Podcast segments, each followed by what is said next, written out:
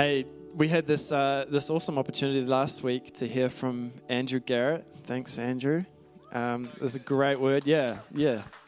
Awesome word on on the anointing, and so um, just really wanted to follow up on that this morning, and um, it seems very appropriate at this time of year.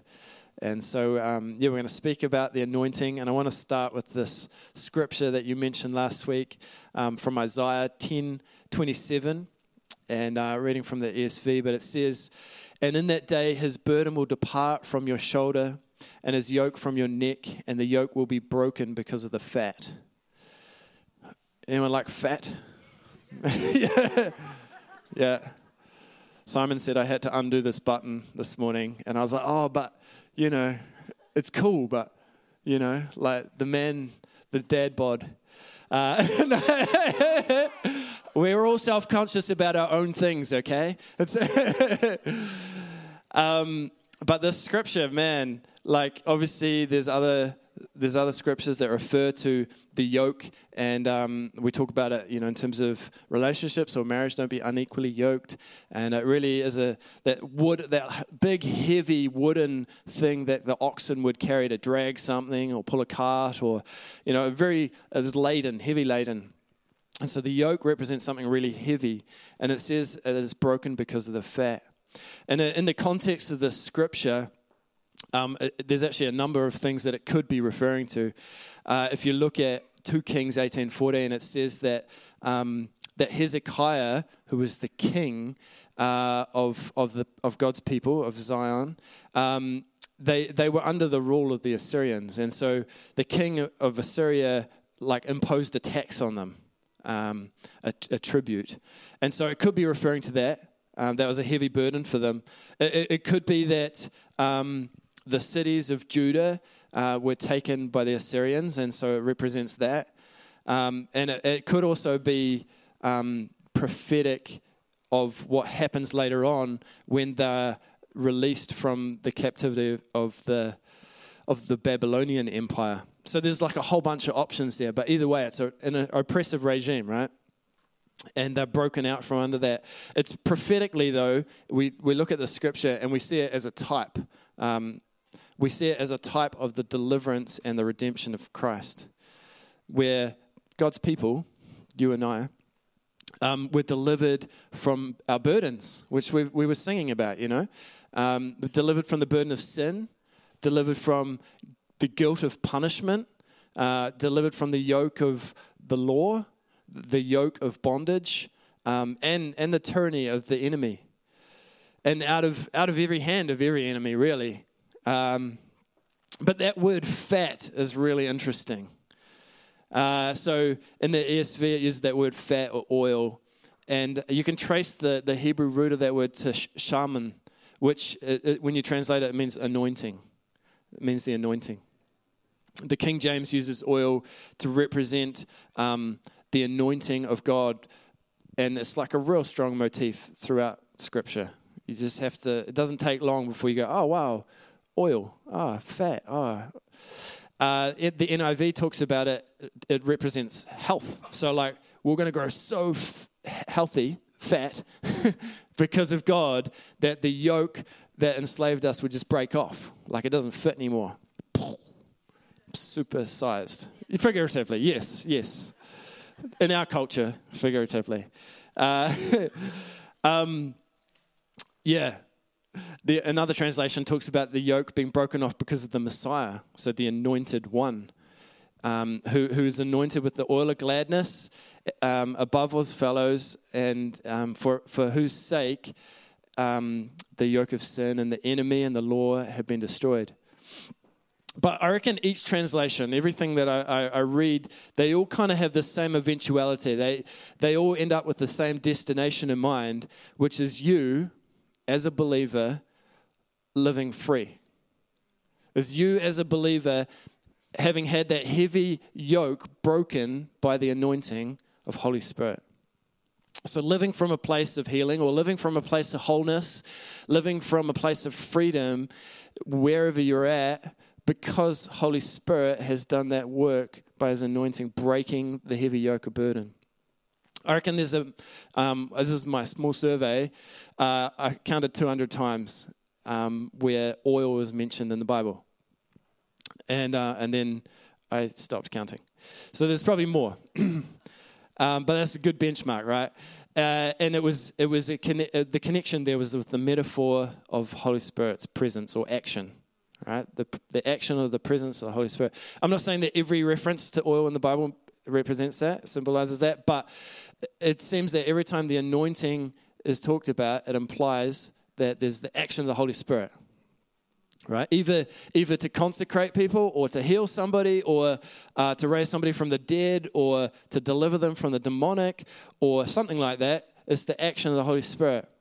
And then every reference, um, the reference, so it either implies his action or a revelation of the Holy Spirit.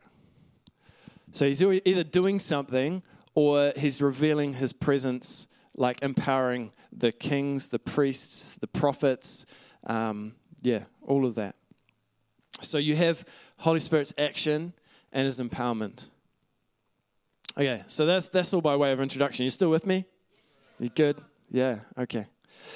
Um, I, reckon one of the clearest prophetic illustrations of this that speaks of the anointing throughout Scripture is the menorah which is this. Um, there's a cute version of it, uh, as in it's small, but um, this is this is a, a candelabra, a seven um, a seven branched uh, candelabra, and uh, I think it's crazy because.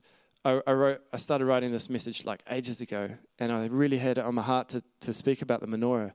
And then we got gifted this two weeks ago by the writings when they came from Israel and so it's legit from Jerusalem. And I thought that's that's just really gangster. Um, but I also feel like, man, we should listen. Like I feel like I ne- we need to attune our ears to what God's trying to say to us right now, because He just gifted us this, you know, and and it represents something. It's prophetic. Um, and so, you know, we have early on in the piece, um, our friend Mo. Uh, instructed by God um, to build everything in the tabernacle, which was the place where they would go to worship, uh, according to the pattern that he received on the mountain, right? So God spoke to him on the mountain and said, build stuff like this, right? Uh, and the Hebrews, um, it, it quote, uh, Hebrews quotes this, saying that it was all shadows and copies of the heavenly world. In other words, where they met with God and the objects that they used in worship is a copy and a shadow of what heaven's throne room is like. So there's something really significant about the symbolism of it. Um, this thing has seven branches, right? And um, it's fashioned after the almond tree. Um, the word almond in Hebrew means the awakening one. Because the almond tree was the first one to awake after winter from its sleep. You know, it started to blossom. First tree. Um, it also speaks of the speedy and powerful result of light. So God chose the resemblance of the lampstand to an almond branch for a reason, I reckon. I reckon He does everything for a reason. So I reckon there's a reason behind it. Um, in the Middle East, it happens like late June, February, and the Hebrew word um, for menorah, uh, shakid, means to, to hasten and it's telling the Israelites that God is really quick to fulfill his promises.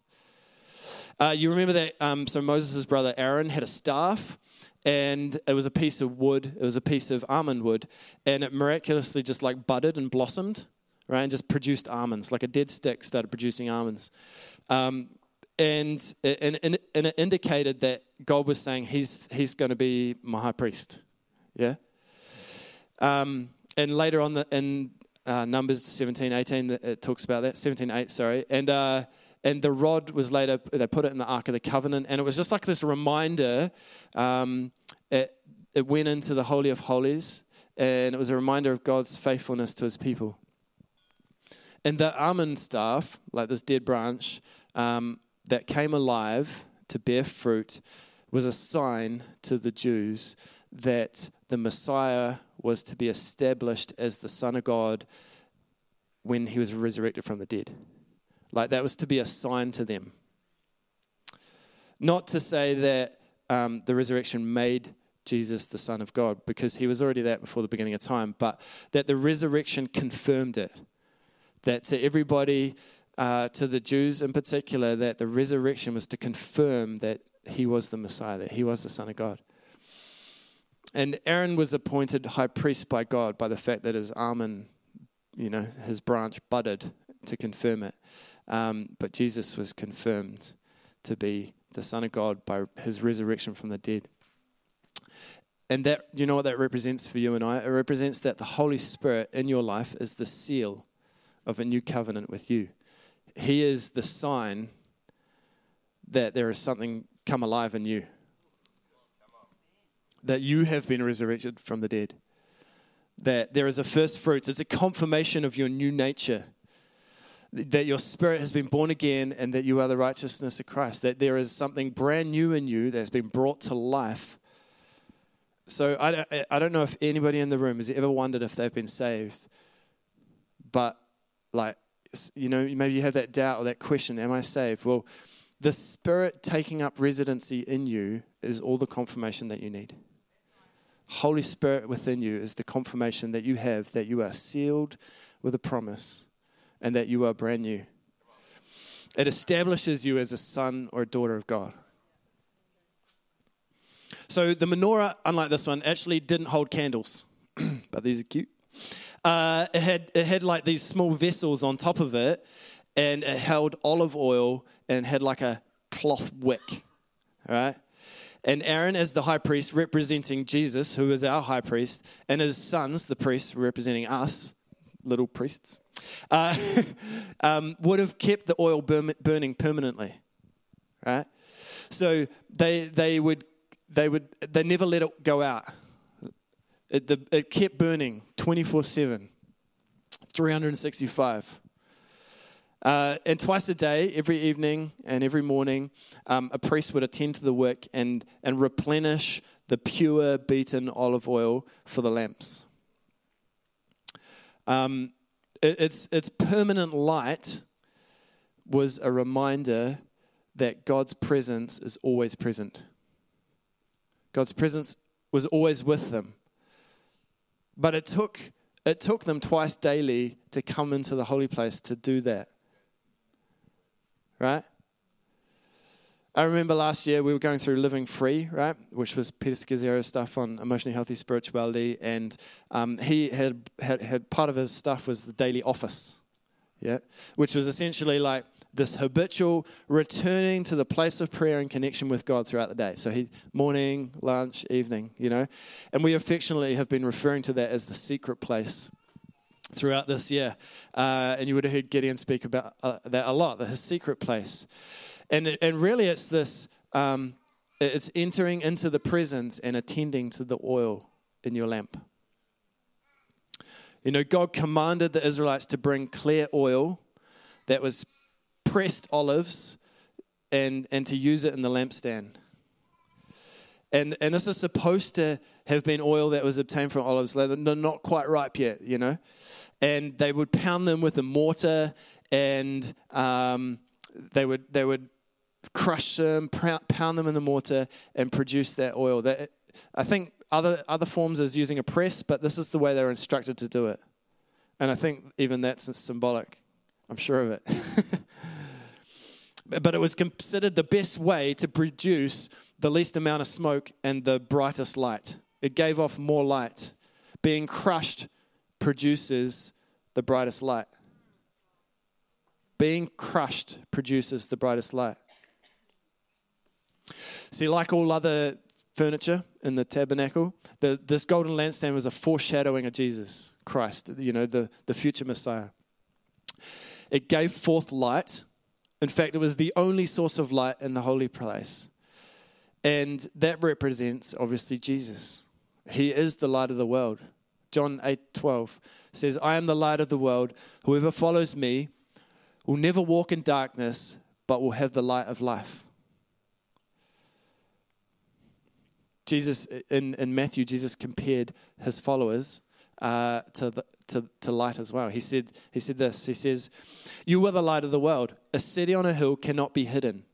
Neither do people light a lamp and put it under a bowl. Instead, they put it on its lampstand and it gives light to everyone in the house. In the same way, let your light shine before men that, you may, that they may see your good deeds and praise your Father in heaven. Wow. So the, this this menorah probably not, but um, the menorah was made of solid gold. Right? Does anyone know if this made of solid? It's heavy. It, it could be. We'll smelt it down and find out. Um, just kidding.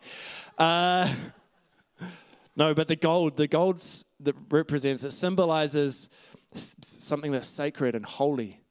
You know, it's pure. In contrast to some of the objects outside of the holy place, like the brazen altar, which was made of brass, something that was pure and holy.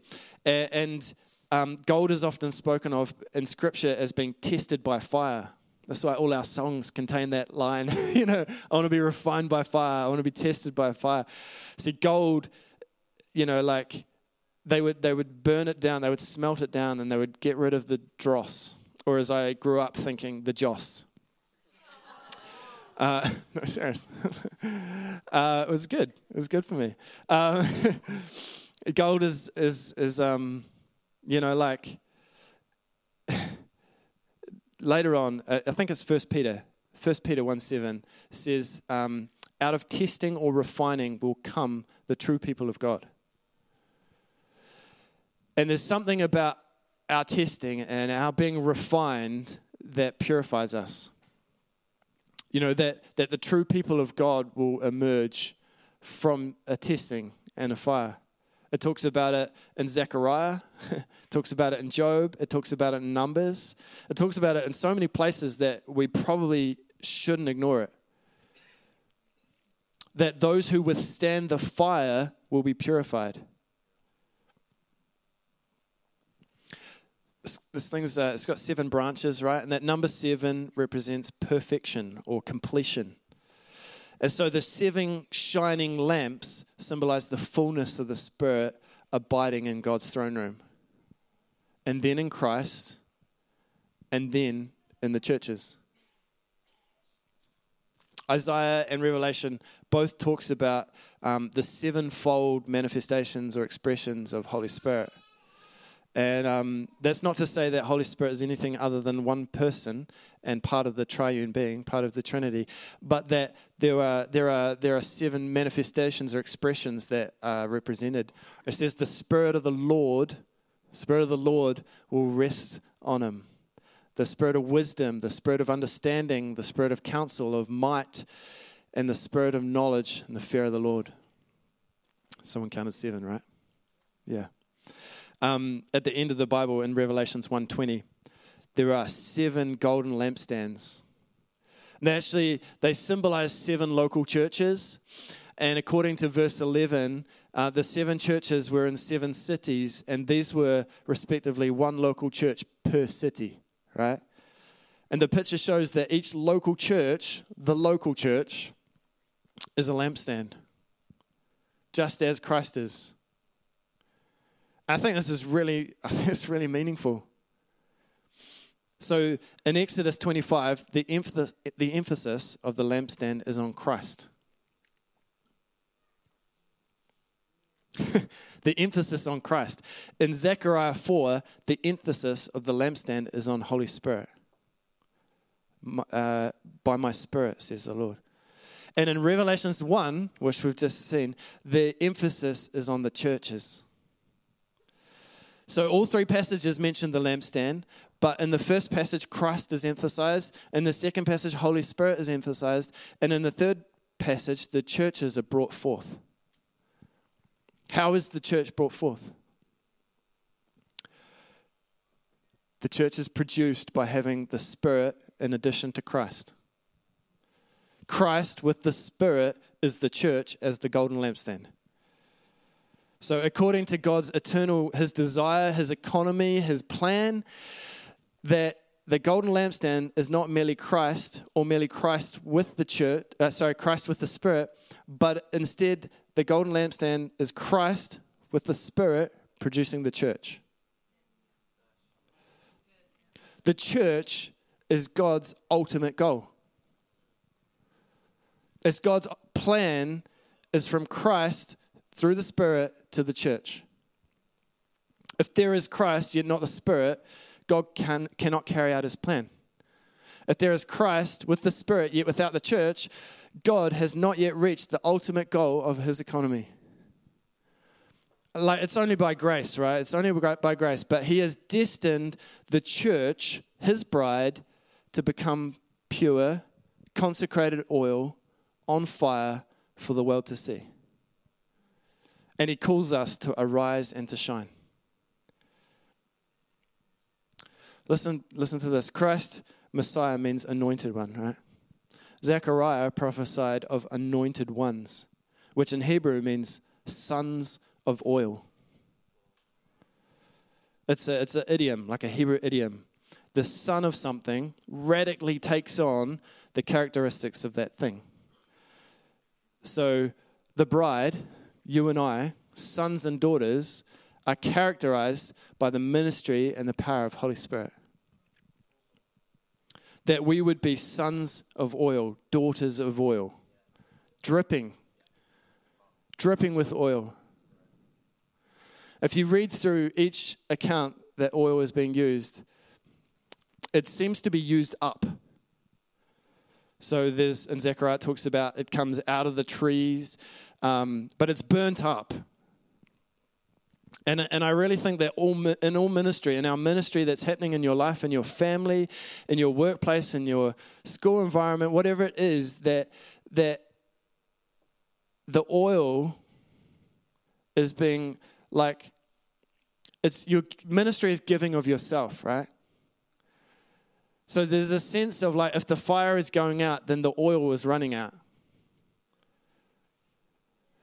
And, and it's interesting to note that that designation of oil, that cup, it, it, it can't really be increased beyond a single measure. There's like there's no mini Holy Spirit or there's no greater portion. There's simply the wick has oil and it can be lit or not. But there is, however, like this continual need to replenish the oil. And that's what the high priests would do. You guys know the story of the, the wise and the foolish virgins? So it's in Matthew 25, 1 to 12. Um, I, won't, I won't go through the whole story, but essentially, uh, virgin speaks of uh, they were redeemed, right? They were righteous. The, the virgin speaks of purity or innocence. And so, uh, and, and they're awaiting the bridegroom, and they, they are all awake at the return of the bridegroom right? They're all awake. And yet some had allowed the oil, the oil of Holy Spirit to run dry. And therefore, the fire of his presence had been quenched. And I know I've been convicted of this in my own life. And, and you become, there's, there's seasons where you become aware that your flame is just dimly lit you know, or it's it's out of oil. And you'll know. And if you don't know, people around you, others will know. Because if you have the fire of Holy Spirit, the fire of the Spirit of God burning in your life, then you'll you'll light up the room. That's that's his intended purpose is that we would light up the place. But if you know that the oil is running out, only you can do something about it. You know, when you walk into a room, your countenance releases the presence that you're most aware of. If, if, you're, if you're dwelling on negative thoughts, if you're dwelling on, you know, if negativity pervades your mind and, and you step into the room, then, you, then that, you take that negativity with you into the room because, because the anointing is transferable. And as sons and daughters, you carry something. I think I was um, I was about 19, and I was working as a builder, and we got rained off site, and uh, I was upstairs um, on the computer, just filling in time, really, waiting for the rain to stop, and um, a bit, bit bored to be honest. But I just, I had, there was a hunger in me, and I was searching for something. and I stumbled upon, upon this, this man preaching. And I really had no idea what he was speaking on. And, um, but there was this, just this heavy sense of the anointing of God on it. It wouldn't have been live streamed. I'm too old for that. So it would have been like, you know, so not happening in the same time and space. Not happening in the same time and space. But as I listened to this man and I, and I just watched God flow, somehow through time and through space, I'm sitting on this little wheelie chair and I just start getting the giggles. You know, because the transfer of anointing is so real. Like to the point where I fell off the chair and I was laughing hysterically, just like, and there was, there was, it was cathartic, but you know, there were so many things that were coming out, but it was, it was a beautiful encounter of Holy Spirit. And I did that for like 40 minutes until someone probably said, we can go back on site now. you weird drunk guy on the floor. Are you safe to use tools? I, that, that, I, I can't, I don't know. There's countless times in my life where I know that that's happened. Uh, I, remember being at a, at a Woodend. Who, who knows Woodend Christian Camp, right? I remember being there one time and um, Mel Maloney had just ministered. Sort of one of the generals in the faith in New Zealand. And he, he prayed for me and again, I, I went down under the power of the Holy Spirit and I, I just laughed uncontrollably, holding my, my stomach for like two, three hours to the point where they'd finished the service ages ago and there was just this odd guy in the middle of an auditorium and they had to set up lunch on the courts outside on the basketball courts because because that guy And I remember walking out, I remember stumbling out to the court and being like sitting down to have lunch and just shaking and just being like, just so giddy. And just, and I remember driving people home later the day over the bridge, the Waimak Bridge, thinking, I don't know if I should be driving.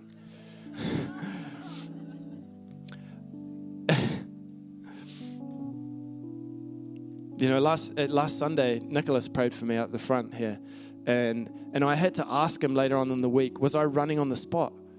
because I felt like I was being electrocuted, that I thought I was running on the spot, but apparently I wasn't. And it's not, it's not about the manifestation at all. That actually, it doesn't matter. That doesn't impress God. It, it's not, it's about the power released that we vitally need. You know, like we need it to sustain us, to strengthen us, to consecrate us. And as I prayed this morning, uh, I was I was just really struck with a simple thing. How do you how do you get oil out of the olive? You know, and the way to receive an anointing, it seems to be there's a correlation with being crushed. The crushing, that capacity to yield yourself, to yield yourself and surrender yourself to God. How do we make new wine? You know, the other metaphor is new wine. Wine. How does, you know, you put pressure on the grapes and you crush them. And it's about bringing yourself into the light, everything in our lives into the light. Why don't, why don't you stand with me?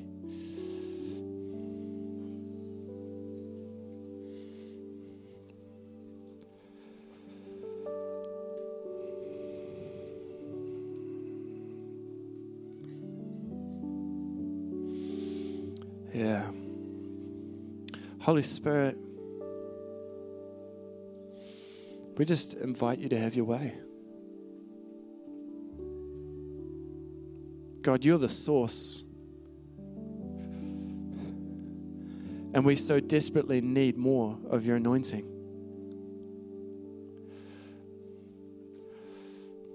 We don't want to sustain ourselves on the drip. We want to we want to bring our cup to you and be filled and be filled to overflowing. We want to bring a bigger cup. We want to bring a large vessel. We want to bring a barrel. And we want to drink deeply from your presence. That you would fill us, that you would empower us, that you would do your work of consecration within our hearts. We want to be virgin before you.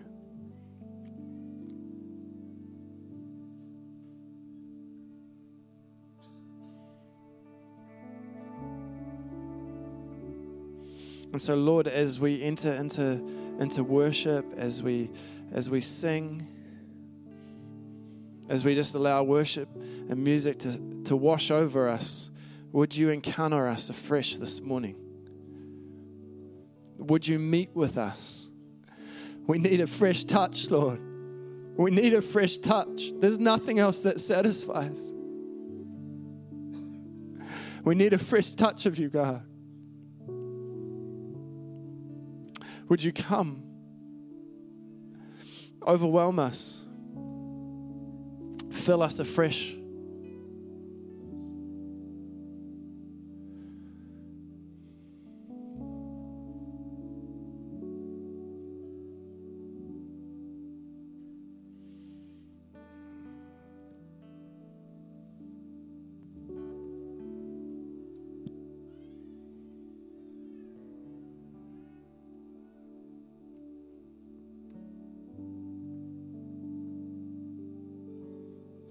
We, make room for you. We make room for you, Holy Spirit. There's no rush. This is why we came, is to meet with you, to encounter you face to face.